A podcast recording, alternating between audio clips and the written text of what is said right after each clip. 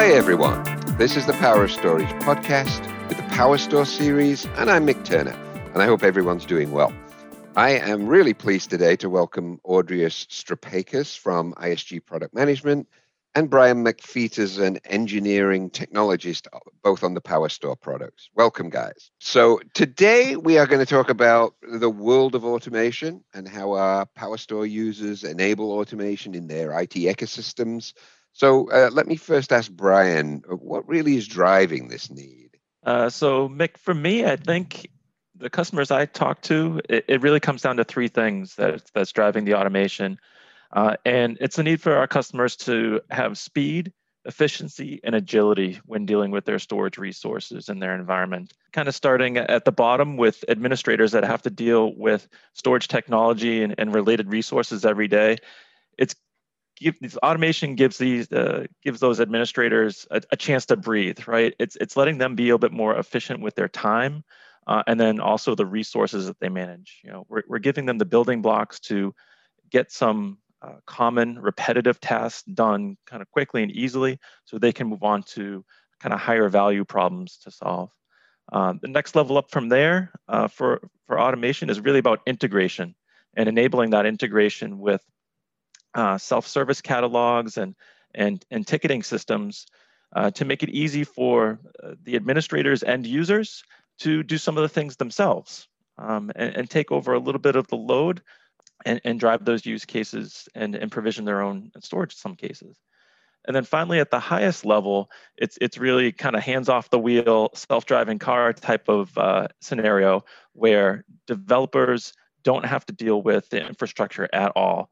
Uh, we have clearly defined storage profiles and uh, classes of storage, which they can use within the code themselves to ensure their applications and workloads get exactly what they need at the time of deployment and enable that even more integration with their uh, code uh, systems and build systems. That, that's that's great, and I know we'll dig into that a little bit more as we move forward with regards to some specific customer use cases. But um, uh, obviously, all our storage platforms support REST APIs today, and we put in significant uh, efforts to enable the various personas like storage folks and the SREs and the DevOps guys that are doing this automation and they're obviously looking to uh, to streamline their operational deployments. But uh, Audrius, to you, um, can you talk a little bit about the actual integration tools that we deliver to our customers?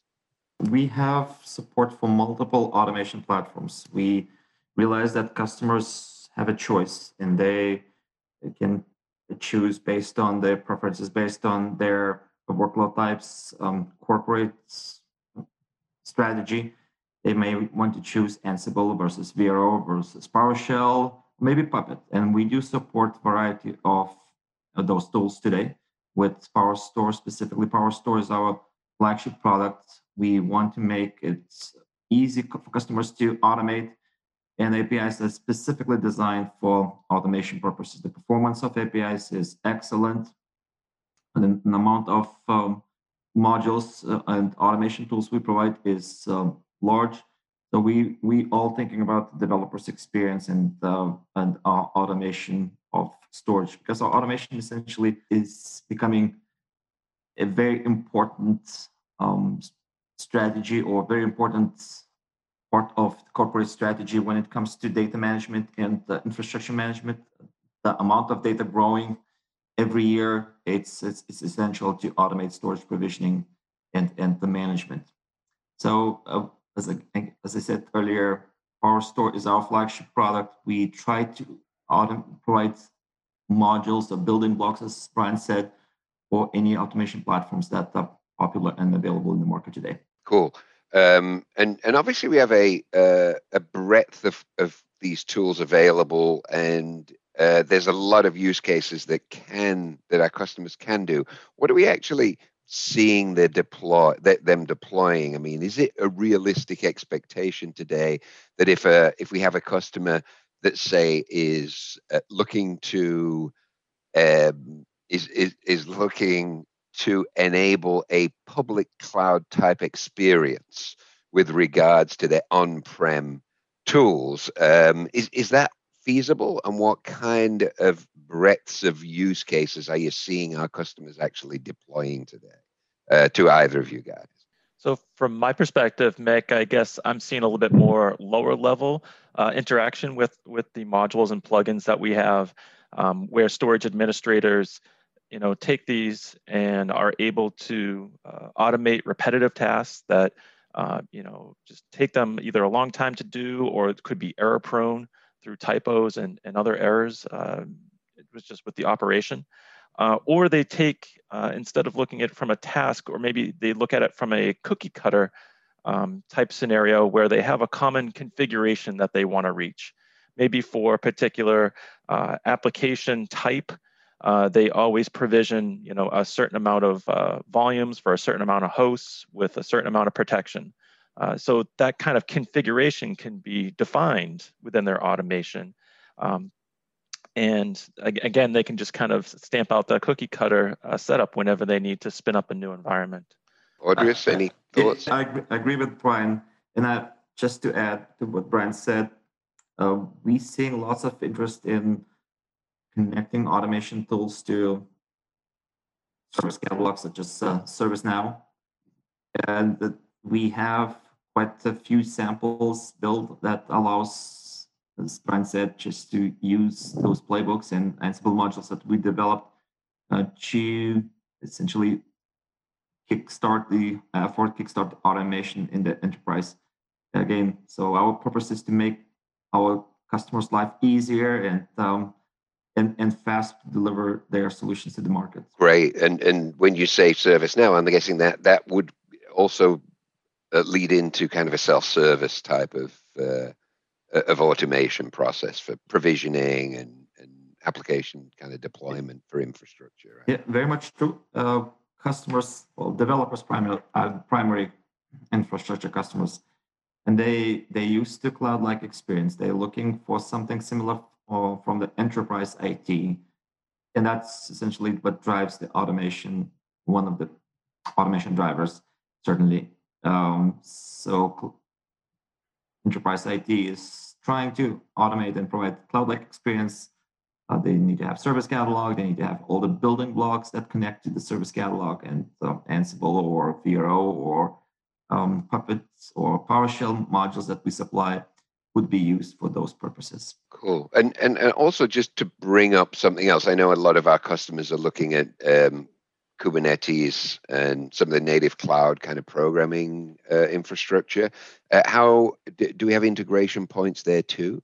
Certainly, Kubernetes is uh, certainly bringing a new experience and um, changing the way roles are being traditionally distributed at the enterprise. As um, Brian mentioned earlier, many of the Kubernetes users expect the provisioning to be done um, by themselves. So customers, Kubernetes users essentially provisioning storage, deprovision the storage, create snapshots. And this is this is not the way we traditionally used to um, to deal with storage, especially provisioning tasks. Traditionally, uh, provisioning tasks belong to storage admins. They were holding the keys to the storage kingdom, if you will.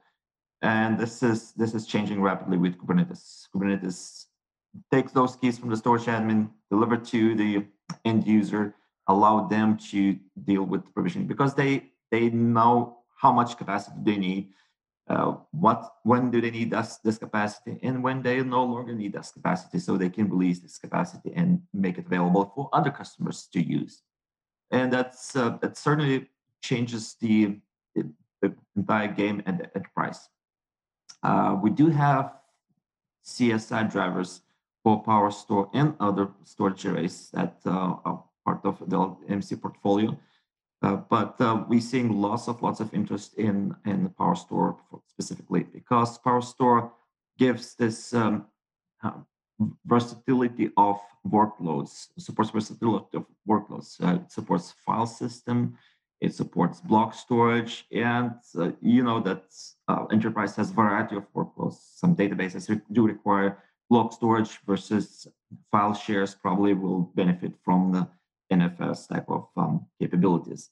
And that's that's where PowerStore really outshines uh, competition in, in uh, other storage arrays. Yeah, and I know there's a lot of integration, obviously, on the VMware side with the with the uh, X version, the PowerStore X versions and Appson. Yeah.